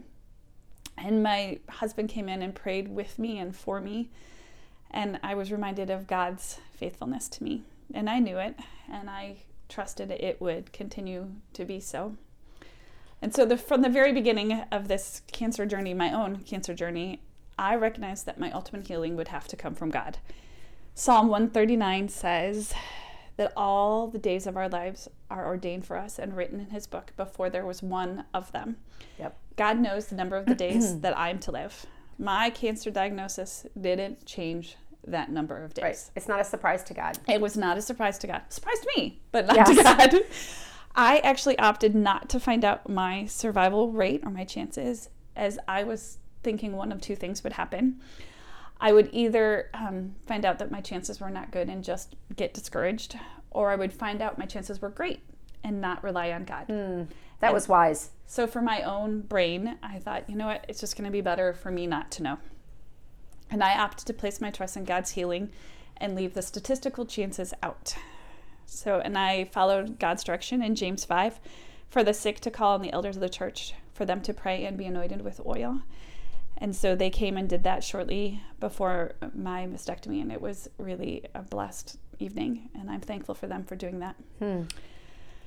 Um. So I went in to surgery thinking that I just had a lump and it was contained, and they would do sure. Let's quick and easy. Quick and easy. Um, but afterwards, I found out that some of my lymph nodes were actually positive, and that the mm. tumor was bigger than they thought. So now I'm not medical, but I do know that when it's cancerous in your lymph nodes, it is not good. Yeah, that's it's not good. that's, you don't that's want it spreading. Non-medical yes. way to say it. No, it's that's, not good. It's not good. So. Um, You're right, it wasn't. And I spent a few days at the hospital just in pain. Mm. I was not allowed to drive. I had drains coming out. I had, um, you know, a pregnant belly. Like yes. I was... Which is uncomfortable. Just to, Uncomfortable. Yeah. And I had a huge wound. And you know when you're pregnant and you're like getting further in your pregnancy, there's no comfortable way to sleep. Yep. So now meld that with a huge surgical wound. Yes. There was just no... I, I could not... get comfortable. And I also wanted to be mindful of what drugs I took because I was pregnant. Yes. Yes. And then I wow. wasn't allowed to take a shower because I had these drains in. Oh, that right there. Yeah. Um. So, and I wasn't allowed to drive. And so not driving and not washing my hair were probably the hardest ones, because I'm one of those people, like, the first thing I do in the morning, I wash my hair. Yep. It makes me, like, wake up. Sure. Um. And I'm really thankful I had a lot of helping hands. Friends and family like drove me to get my hair washed at the salon, and sweetly um one neighbor saw me there and paid for me to get my hair washed without me knowing. Like Aww. It's the best five dollars ever spent. When you can't wash your hair, go to a yeah. salon and spend five dollars and they'll shampoo you. Yes. It was totally worth it. So thank you to my So you were allowed to wash your hair. I just couldn't get in the shower. Right, got it, got it, got it. But okay. like I also had no like well it's not It's not, you got little kids, it's hard to do your own hair. I get it. Totally understand. And there now. was, yeah. you know, surgical wounds. It was just, yeah. I went to the salon every, um, so once again, people brought meals and cleaned my house and mm. took care of my kids and loved on my whole family. Mm. Um, and I slowly began to recover. It was a process. And three and a half very long weeks later, my drains came out and I was allowed to take a shower. Three and a half weeks later? Of no shower. Oh my. Three and a half. Okay. So the funny thing is, in God's, like, loving provision, the first day the first time I was allowed to take a shower, we actually had a women's retreat at church, and we were staying in a hotel. Oh. And so I went into the hotel room and took a shower. Now, in your own house, you run out of hot water, right? Yeah. Hotel? No, I think I was in that shower for a full hour, just like, ah. Like, so people knocking on the door. Julie, are, are you okay? okay? Yeah. Are you okay? I'm sure the hotel was like, who's the crazy person yeah. showering for right. an hour straight? Yeah, well, it was me. I I thank God for the Hilton that night. We yeah. got to stay there. Um, it was really another one of those times of refreshing, like yeah. that moment where it was just, it was really good. And so the next month was filled with my typical high-risk pregnancy appointments because I um, I have that clotting disorder, and so I usually yes. have to have all these non-stress tests and all that. But this time I'm even more high-risk because now I also have cancer. Yes. The doctors decided that I needed to be induced early and start chemo ten days. So I was induced at thirty-seven weeks. Okay. And then I started chemotherapy ten days later. Wow. So the day I went to the hospital to have my son, I really mixed emotions, right? I'm excited to hold a baby. Yep. But, you know, his birth brought this whole, like, unanswered question. What kind of baby is he going to be? How am I going to tolerate chemo? How am I going to handle chemo for kids and a newborn baby? Right. That's like, crazy. How, how am I going to do that? Um, and the Sunday they had played the song, Oh Father You Are Sovereign. Mm-hmm. And thankfully, one of the people, I said, hey, can you get me a recording of the band playing that? And mm-hmm. one of the guys at church got it for me, and I put it on repeat mm-hmm. on my phone, and I played it over and over and over again. And the third stanza says, Oh Father, you are sovereign, the Lord of human pain, mm. transmuting earthly sours, sorrows to gold of heavenly gain, all evil overruling as none but conquerors could. Your love pursues its purpose, our soul's eternal good. Hmm. You have to be proud of me. I didn't sing that.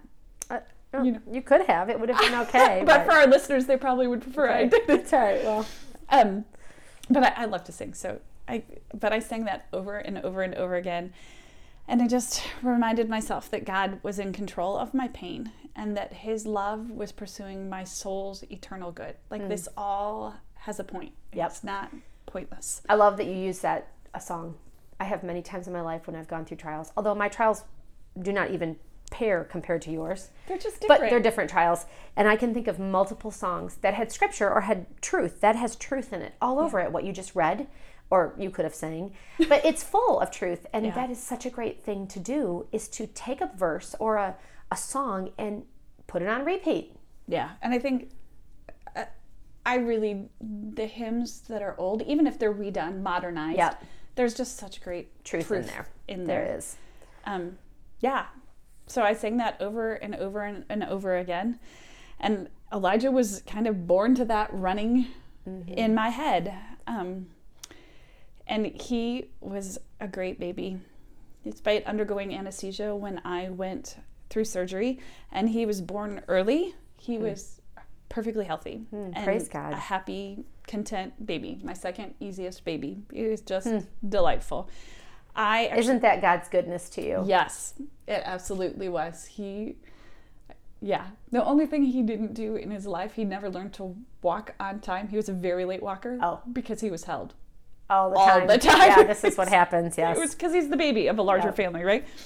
Um, I did actually choose to nurse Elijah for the one week I was able to, mm. um, partly to give him the colostrum that's so sure. healthy for a baby, and then for me to have some sweet moments with him because I didn't know what was going to go mm-hmm. on. And I thought that um, nursing him only on one side would be torture because some of my kids were...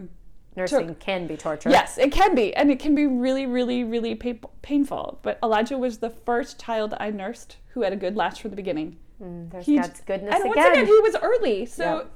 It was just, God was so gracious. And then my church friends and family provided donated breast milk for Elijah. Um, hmm. A number of people from our church, my friends, nurses at my pediatrician's office, they donated milk. And so I prayed that God would find a way for him to be breastfed for six months. But the first time I had to buy formula for him, he was ten months old. Oh, wow. It was just God's crazy... provision. Yes. And so he was almost exclusively breastfed for his whole first year of life, even though, and I'm not saying that like all kids have to be breastfed. That was just something no. that was important to me. Right. And, and God, it was a disappointment at the beginning yes. when you found that you could, found out you couldn't, and how God provided even in yeah. addition. Right. It was, it was like an extra, extra an cherry extra on the on the cake. Yeah. I have a um, a picture of all the women with their children mm. that pumped and donated milk, and I have a, a card of all the women. Nice. Of, Praise yeah, God. They they loved my child well. Yep. So, um, when Elijah was ten days old, Darren and I walked into the cancer center for my first treatment. Like, I, you know, you, postpartum, your first ten days are not pretty. No. Here I go. In to get chemo. I can't even fit in my pants. No, no, no. I'm I'm wearing my pregnancy pants, yeah. and yeah, you just was, don't want to wear those anymore. But yeah, I'm with you. Yeah, and it was yeah. And Elijah slept on my lap while I received my first dose of highly nasty chemotherapy. And so began the next two months. I went for chemo every two weeks. The first week, I was pretty exhausted and had no desire to eat. And the next week, I would be forced, forcing myself to eat. Mm-hmm. And then it would just repeat. The chemotherapy is cumulative, so each week it kind of gets a little worse. Oh. And so I got more exhausted and felt less like eating. And things were weird, like eggs tasted like soap. Like I could oh. not. Oh. Yeah, it, would, it was kind of gross. Um, after the second treatment, my second round of chemo, my hair started to fall out in, in clumps. Hmm. So I knew that I could either watch it slowly fall out and like be all be all over, or yep. I could kind of make it fun for my family. Because I had a whole bunch of little girls, and so yeah. I let them play salon, and I gave oh, them, boy. yeah, real scissors, and let them cut my hair, and it was really funny to me. Their different personalities come out, because I have one that's kind of a little O C D, and she was like trying to make it all even, oh. which is hysterical, because we were like cutting it off. It's all going to come out, right. But she was having fun, um, and I let every one of my kids who could hold scissors cut my hair, and their enjoyment of giving mommy a haircut gave me joy in what could have been a very hard yeah. moment.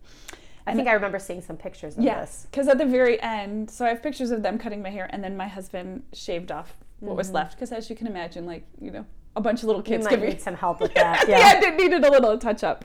Um, and so my husband shaved off what was left, and it was mm. very sweet of him. So my very last treatment of the very nasty chemo drugs was right before Christmas, um, and God provided for us as well. I was in really no condition to do shopping and wrapping. You know, Christmas is just really busy. Yep. But the hospital staff had actually adopted us, and they provided amazing presents for my whole family that came wrapped and delivered to my door. Wow. It was such, I mean, literally that Christmas, I made breakfast casserole and laid on the sofa and watched my kids open presents. Like I... And you were just as surprised as they were. I was. About what was, they were. It was delightful. Yes. It was, yes. It was so God's Aww, graciousness. God. And the kids were super excited. They had so many fun things. We had all these Polly Pockets, and they were oh. just, their joy at it, they, it was a delightful morning. It, yeah, it was just a delightful time. So I, I finished that up, and everybody said, oh, you're through the hard stuff. You're moving under radiation. Most people tolerate that. It'll be way easier. Um, one dear friend, however, had told me that radiation had really difficult for her, and she got through it by praying through the alphabet. And I thought, oh. Praying through the alphabet? Yes. So this is like A, you, you put like A would be for Ann, B would right. be... for you, brown, like you go you, through the okay alphabet, and so you pray a different thing for each letter of That's the alphabet. That's interesting. It's okay. a great way to keep your mind focused in yes. prayer, because I don't know about you, but I can. Oh yeah. Prone to wander. Yes. Yeah. Um, and then right the sermon that I went that I listened to right before radiation, the Sunday before, our pastor had said there was no nothing greater than our master. So if mm. Christ had fought and suffered, then we would as well. He said that um, God would not leave us alone in our suffering, and that it would all be okay. Like hmm. we would suffer, but in the end, it it will be okay. And he didn't mean it would be okay on earth. No. Right. No. He's referencing heaven. Right. And that back to Romans eight, all yep. things work together for good. Yep. That doesn't mean like good for the moment, but right. good in the end. Like to have hope that, yeah, like you can... lose the battle but win the war yes. kind of concept. Yes. Um, so I went into radiation not totally knowing what to to expect a little bit, but I was totally taken by surprise. The nurse walked me back into a room and I immediately recognized it. And the room that they wanted me to do radiation in for the next five and a half weeks was the same room that Abby had had her radiation in. And so oh. I just had this immediate, overwhelming, like, emotional understanding more of everything that she had gone through and how she was likely scared. And yeah, and you're an adult, you can talk through things. Yeah, and it, like, it just was this immediate, and I, I yeah, so I had that going on. Plus, I'm claustrophobic. And oh. so the radiation machine comes like inches away from your body. And so I'm like, I, ca- I cannot lay on this table. Like I, I, I cannot, but yet I knew that I had to. Right. So I said to the nurse, okay, I have to go to the bathroom. Can you give me five minutes? She said, oh, sure. No problem. So I ran out to the bathroom and I sent a quick text to a friend that I knew would pray for me mm. and would ask others to pray for me as well. And I said, pray, I can't do this. Mm. Sorry. Um, it was a hard, um, so I took some deep breaths like I'm going to right now. Yes. And I told myself over and over again, God is with me, it'll be okay. God is with me, it will be okay. So I went back in and I started to pray through the alphabet for other people. I quoted scripture to myself. I reminded myself that God not only was hearing my prayers for comfort and deliverance, but others were praying for me as well. Hmm.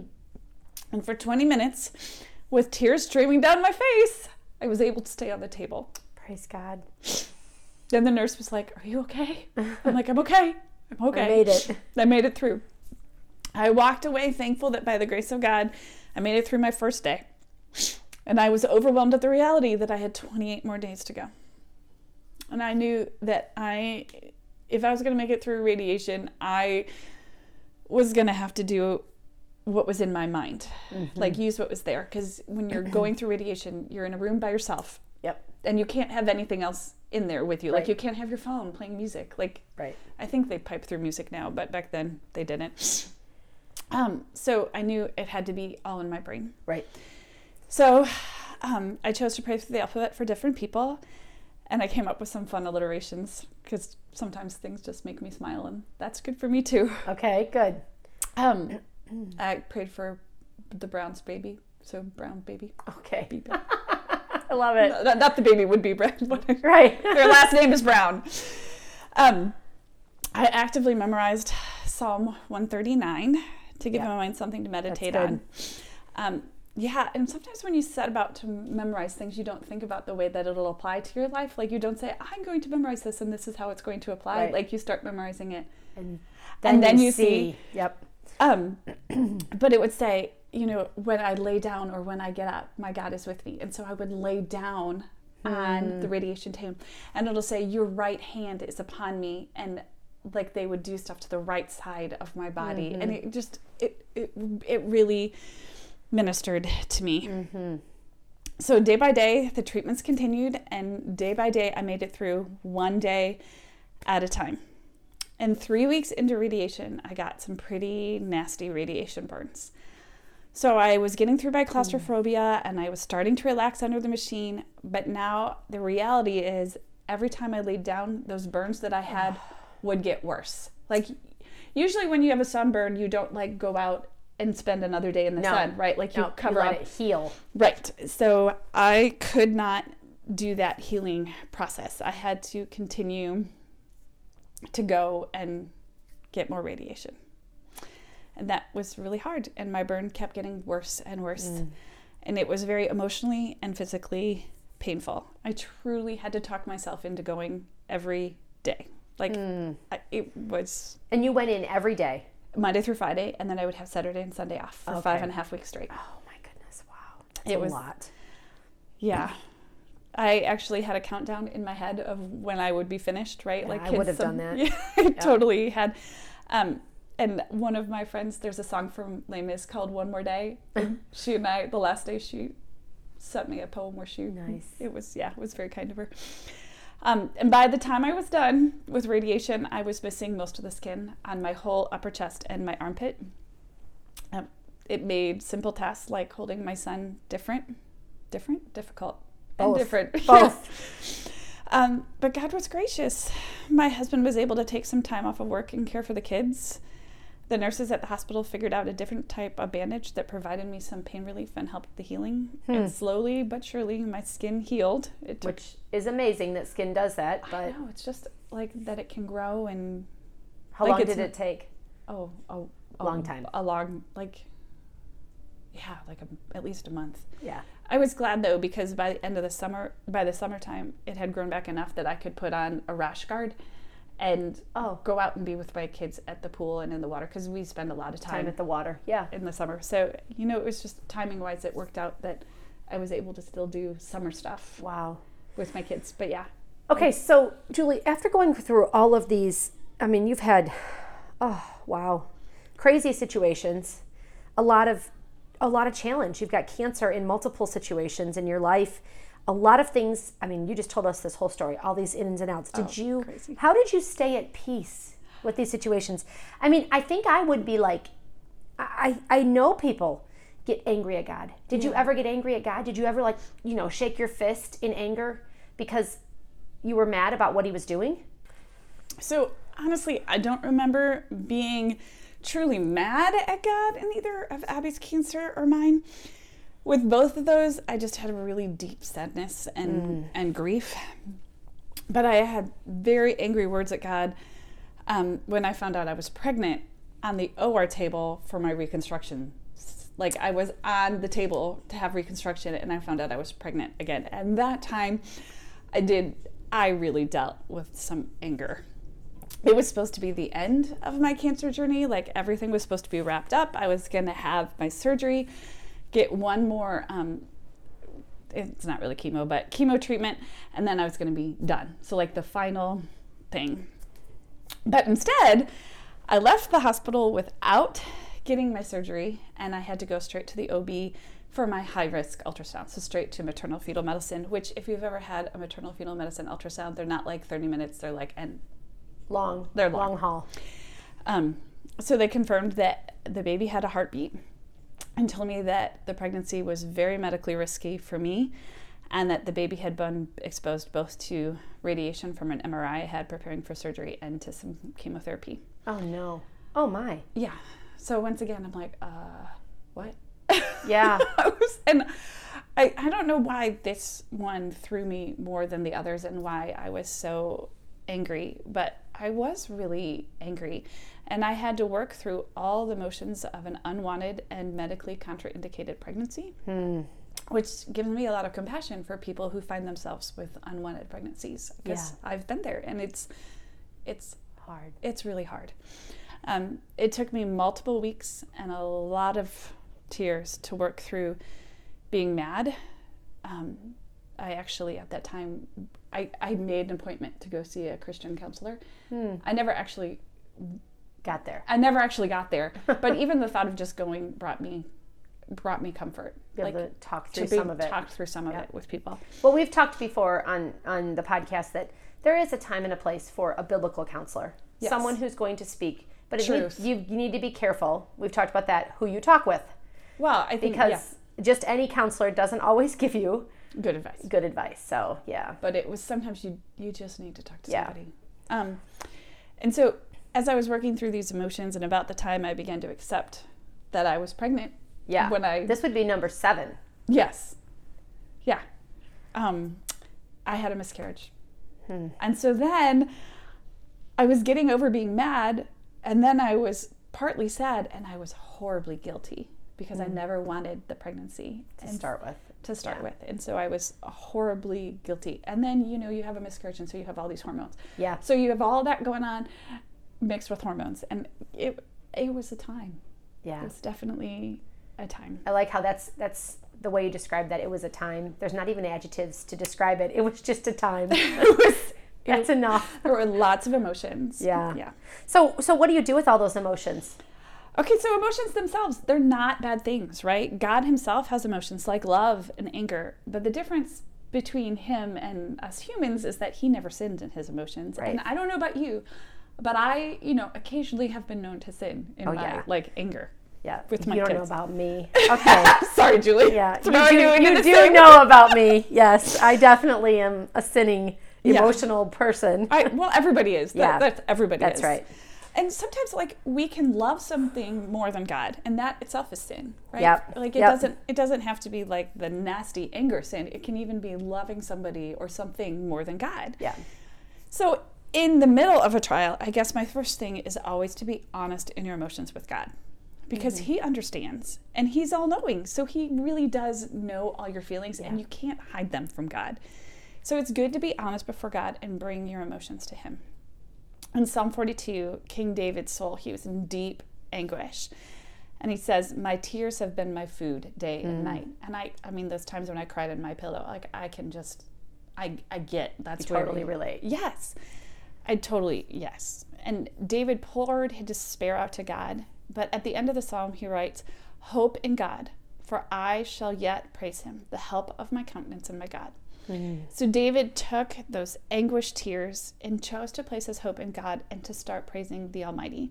So I guess my short answer would be to be honest to God about your emotions, be purposeful to turn to God in them, and train yourself to see truth, beauty, and joy in all situations. And don't stay stuck in the negative emotions. Work mm. on your heart, and your emotions will follow. Because mm. out of the overflow of the heart, the mouth speaks. Yeah, that's interesting, because you, as you shared your story, you kind of told us how you did those without telling us that you did those. Like, I remember you talking about how you were in the small room with Abby, and it was a very small room in Ann Arbor. Yeah. And you had sorrow, great, great grief, and you were discouraged. But then you knew, being in that small room, you had to switch it.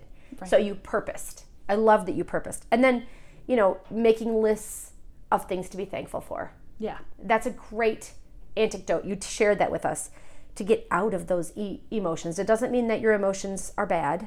It's just how we deal with them. And I think it's it's really important to not just, like, push them to the side and don't acknowledge them. Yeah. Like, sh- right. You got to say, like, yes, this is really, really hard. Yeah. But I'm also going to choose to find the joy. Yeah. And sometimes, I don't know if this has been like you, but sometimes I'm not even sure what to name my emotions. Oh, yeah.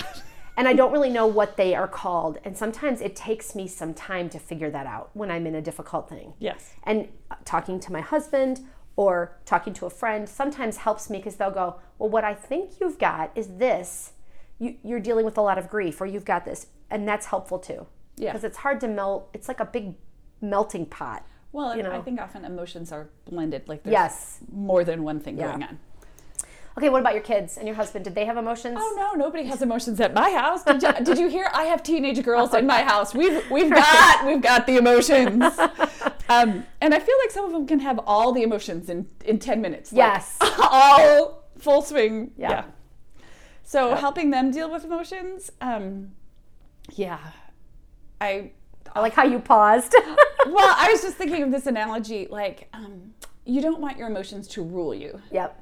So there, I, I don't remember where this came from. So who, like somebody might be like, "Oh, this is from that book." It probably is. Okay. I don't, I don't know. But there is um, a horse. It's your or your emotions, and you can run a wild stallion, like be mm. on a wild stallion, and that stallion will run you, and you're not. Yep. Or you can be riding the horse and directing it, and directing your emotions, and mm. your emotions are strong like a horse, and you right. can have self-control over them, or you can let them run you mm. and take you where they want to go. That's a great analogy. So I don't know where that came from, but anyways, um, so I've taught told my kids that one, and we've always been very truthful with our kids about life and death, and trying to point our kids to God. Mm. Um, when Abby died, we told Eliana about heaven. We didn't say she went to sleep. Right. I told her she died, um, and that she went to heaven, and all the glory that Abby is experiencing. She's no pain, no suffering, yeah. no sorrows, and even at a really young age, kids can understand no mm-hmm. pain, right? Yeah. And we still have conversations about Abby with our kids, and when someone asks me how many kids I have, some of my little ones who never were alive even what Abby would be like, Mommy, no, you have six kids. Remember, right. There's Abby in heaven. Right. So they'll correct me when sometimes I do say I have five kids because I just don't right. want to get into the... Right. It's a it's a story. It's, it's a story. It's a story. Yeah.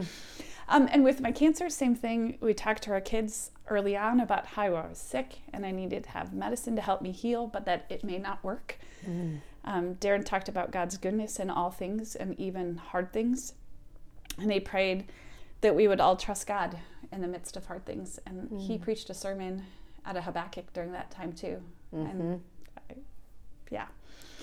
So just a funny one about emotions. Um, I was crying in my room one day, actually it was Eliana's room, after Abby died. And Eliana, she was about three at this point in time, asked me why I was crying.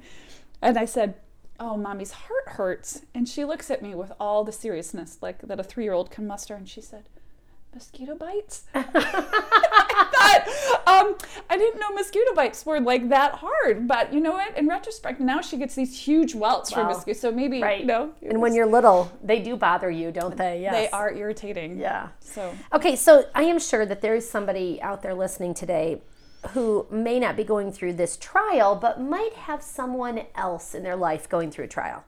Um, like we said earlier, it really doesn't matter what the trial looks like. Yeah, they're all different. Yeah, but. and but we probably can think of women that we know or men who are going through trials, families. So what are some of the best ways that people came alongside of you? Because these is, this is really helpful to know. Is it, you know, what should we do on the other side? I mentioned a bunch of these earlier, but I would say visiting me when I was alone in the hospital or just being with me. Um, they didn't have to have any amazing words to say, but the presence of people around was really important to me. Mm. You can communicate a lot without saying a word. Mm. Uh, and people didn't have to stay long. Just yeah. the presence was good. Um, and would you have say, would you say that this would be somebody you already had a relationship with to yeah. visit you? Yeah, and for sure. You don't want to just visit somebody that you sort of know. No, but yeah. it is. It, it was really nice to see people yeah. when you're isolated. Um, sending text messages is great, mm-hmm. especially people that didn't um, that knew that I couldn't always respond. Right.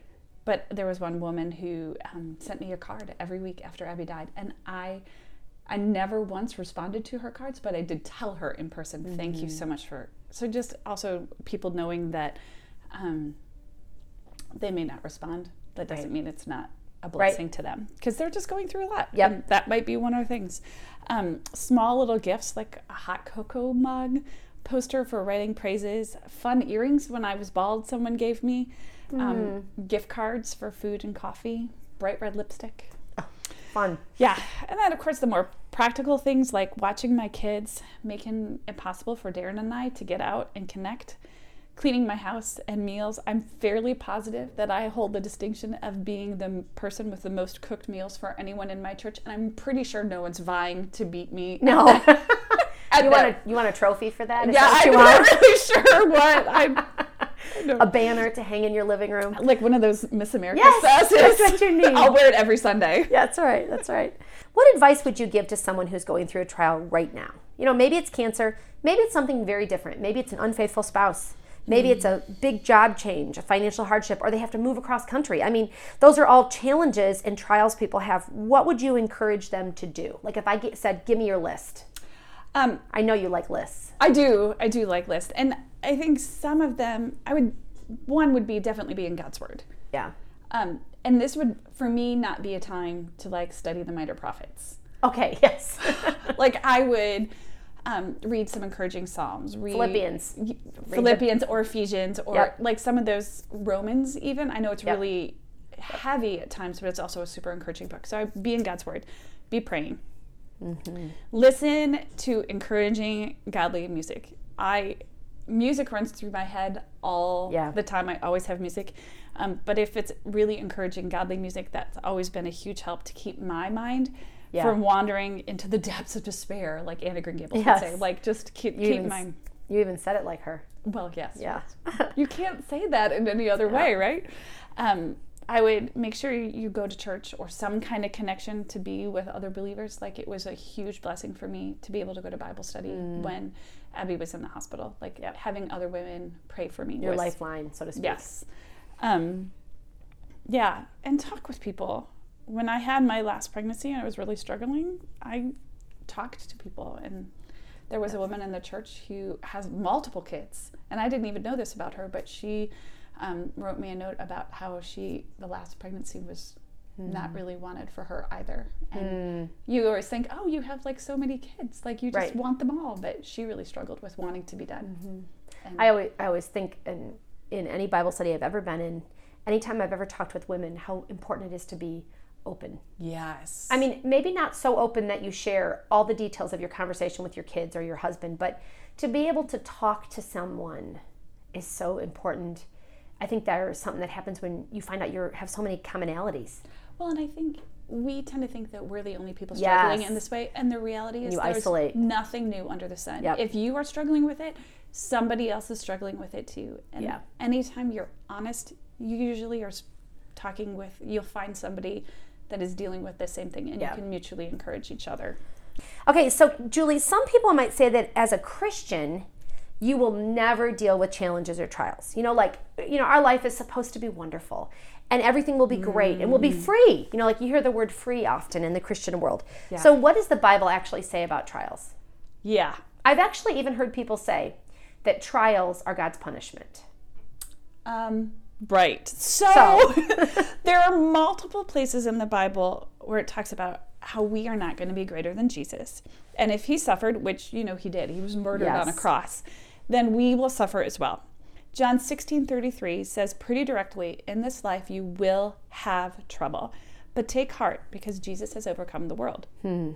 One specific spot that encourages me in suffering is First Peter five. I actually love all of the book of First Peter, mm-hmm. but First Peter five says, after you have suffered for a little while, the God of all grace, who called you to his eternal glory in Christ, will himself perfect, confirm, mm-hmm. strengthen, and establish you. I love that verse because it lets you know that suffering will happen. Yep. It's to be expected in this life. It's going to happen, right? But also that the suffering is time limited.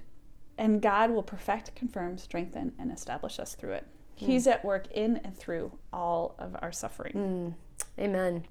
I agree with you on all yeah. of that. I think it's really good, though, to be reminded, to be reminded oh, absolutely. Of God's love to us through trials, that yes. he actually loves us and, yeah. and gives us trials, and they make us grow.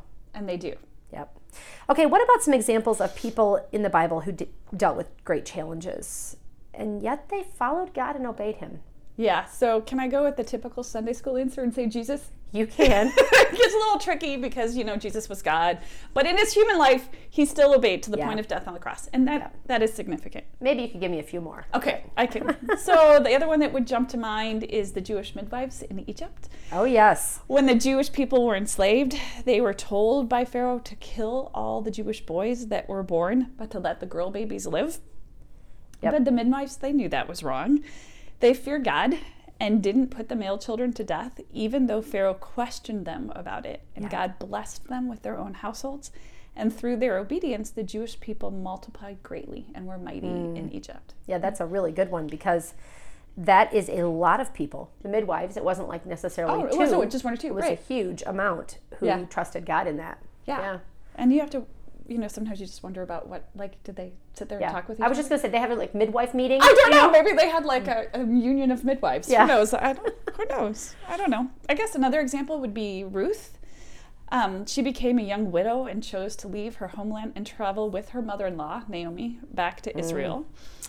Um, Ruth was widowed, poor, in a foreign country, and the only person she knew was her mother-in-law, hmm. which wow. would be hard. Um You know, like when I moved to a, a new city and knew no one, that was that was hard too. Yeah. So it's it's yep. I can't. People eat. can relate to Ruth. Yes, exactly. Um, so Ruth chose to make Naomi's God her God. Hmm. She listened to Naomi's advice and went to harvest grain from a distant relative of Naomi's named Boaz. She worked hard to care for and provide for Naomi, which Boaz saw and blessed her for it. He said that she had chosen to seek refuge under God's wing. A word picture that I've loved ever since, Abby, um, that we can sing for joy under the shadow of mm-hmm. God's wing. So mm-hmm. Ruth chose to follow God through some very difficult circumstances, and eventually, you know, spoiler alert if you've read the book of Ruth, Ruth marries Boaz, yeah, and they have kids, yep. and they've and then they had kids, and eventually she's in the line of Jesus. Yep. And if it's not, and if you haven't read the Book of Ruth, go read the Book of Ruth. Go it's read, just a good it's, time. it, it's a, it's you know, it's, it's short. A, it's short. It's an easy book to read, and it reads like a novel. It does. Yeah, I, yeah, it does for sure. Um, so those are just two examples that I could think of. Like, but there's more. There's Noah's obedience in building the ark, and Moses yes. giving up um, the life of a Pharaoh's daughter, giving up the life that he had with Pharaoh's daughter. That's what I wanted to say, to follow God. And he um, became the deliverer of mm-hmm. all the Jews in Egypt. And Jonah was obedient. I mean, he was a little delayed in his obedience yeah. with the whole big fish thing. But he right. was still obedient to telling the people of Nineveh to repent. Mm-hmm. And Daniel was obedient to pray, even though it was against the law. And Ananias was obedient to Saul to tell the truth of Christ, even though Saul was a killer of believers, right? Yep. Like, that and would he be... he could have been fearful for his own life. I th- I'm sure he probably was. Yeah. Like, you know, he was obedient, but...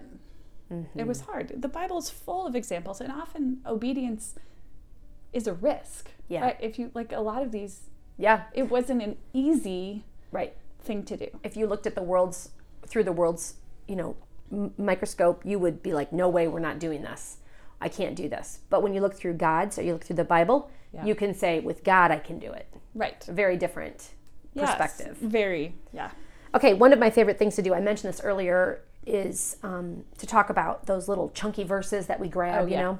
And I know that for me, I when I any trial I've ever gone through, I end up with a verse that I love, and I just cling to it. And my favorite verses, which I've mentioned on this podcast multiple times, are in the book of Philippians chapter four. Mm. I've memorized them. I think I was twelve or thirteen. I started memorizing them, which I have to say was a good thing, because when you right. memorize when you're young, it sticks it with you. It sticks with you. Yep. And so I loved them. They, they're the verses that say, rejoice in the Lord always, and they talk about not worrying about things. Do not be anxious about right. anything.